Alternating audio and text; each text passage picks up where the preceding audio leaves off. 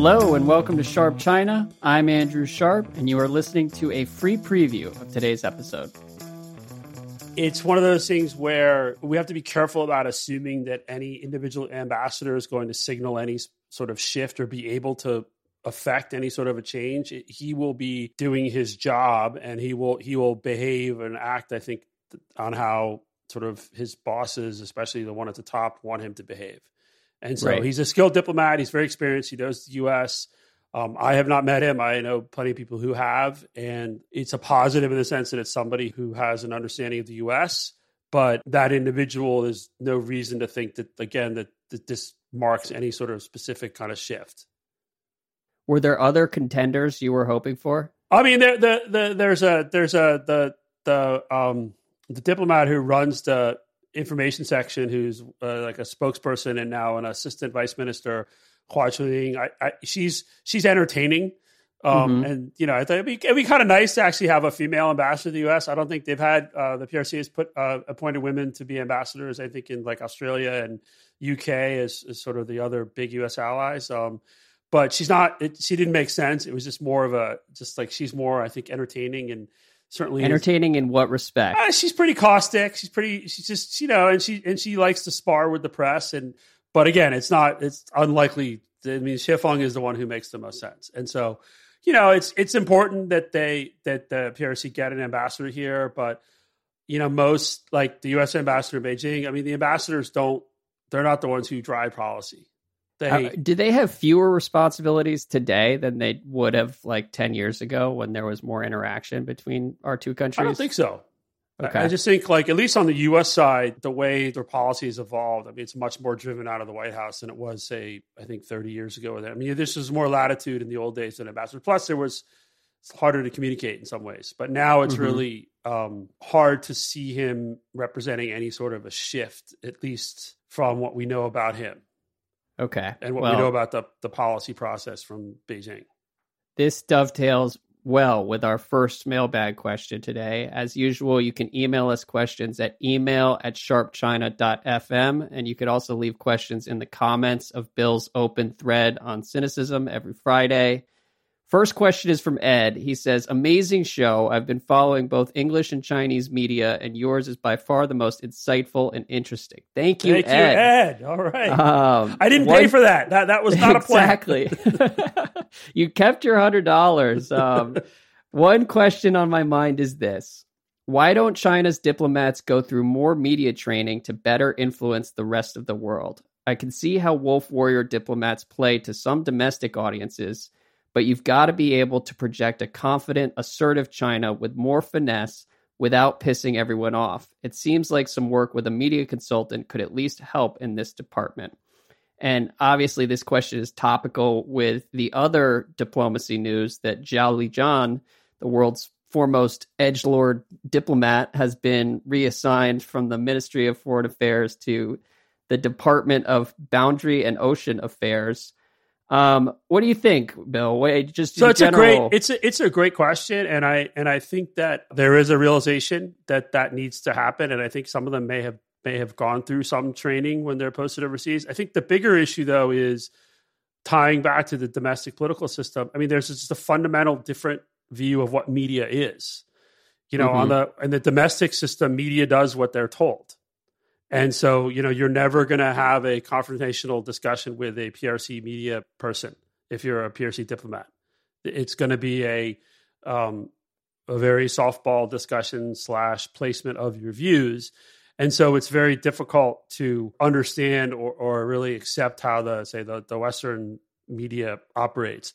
Also, it, it's really it's also very risky for an individual diplomat to say something off the cuff mm-hmm. right? I mean, it has to be very. You have to be. You have to be either very, very senior, uh, and or very, very well scripted, because otherwise, you just don't know. You could say something that turns out to blow up in your face.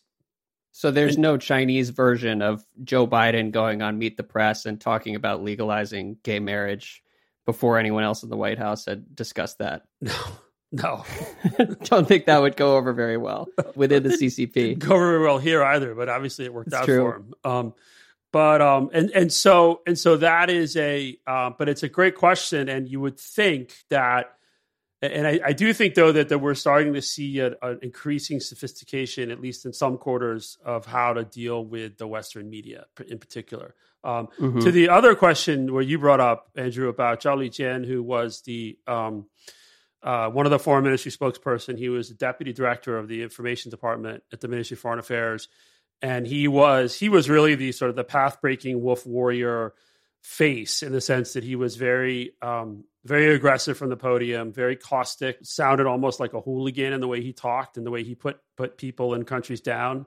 Um, mm-hmm. And he didn't finish his normal. I think they normally have a three year term in that post, and he left a little bit early. He's now been moved over to a similar rank in a different department that deals with sort of boundary issues. And on paper, it's a lateral move. I can't find any person who, who uh, on the Chinese side who understands the Chinese system who thinks this isn't basically a demotion. That he somehow is something happened and he is now been put out to the PRC version, the, the, the Ministry of Foreign Affairs version of Siberia.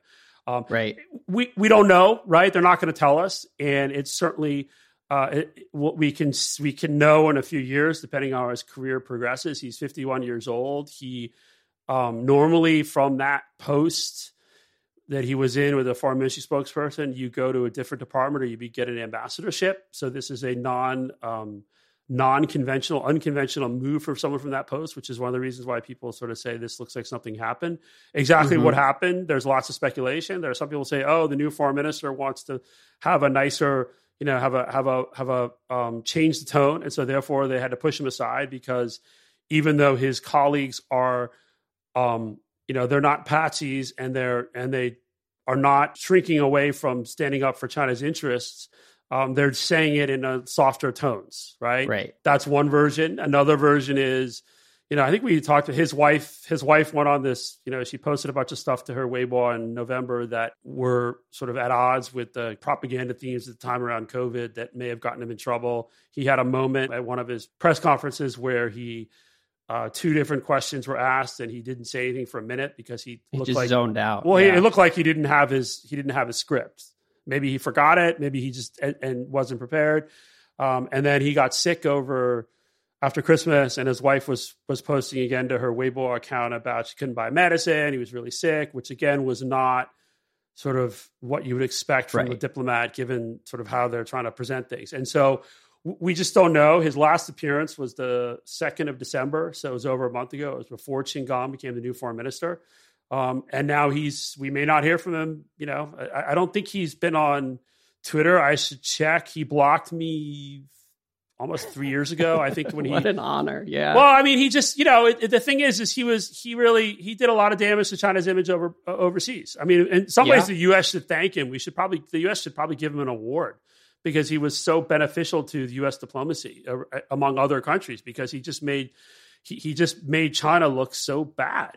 Yeah, that's one of my questions. Given all the years you've spent watching China, what was it like to watch Wolf Warrior diplomacy emerge? Because it's fairly recent, right? I mean, it's only four or five years old that this sort of became a, a theme of Xi's reign. Uh, and, unless I'm wrong, correct me if I'm wrong. Well, well the tone the tone is what changed the underlying concept of wolf warrior is it's really more about standing up for china's interests no longer being pushed around pushing back when they feel like they're being pushed pushed against um, mm-hmm. all uh, you know not all legitimate concerns and and those are really i see them as uh, like sort of core bits of what's known as Xi Jinping thought on diplomacy, because there's Xi Jinping thought for everything. So of course there's Xi Jinping thought for diplomacy.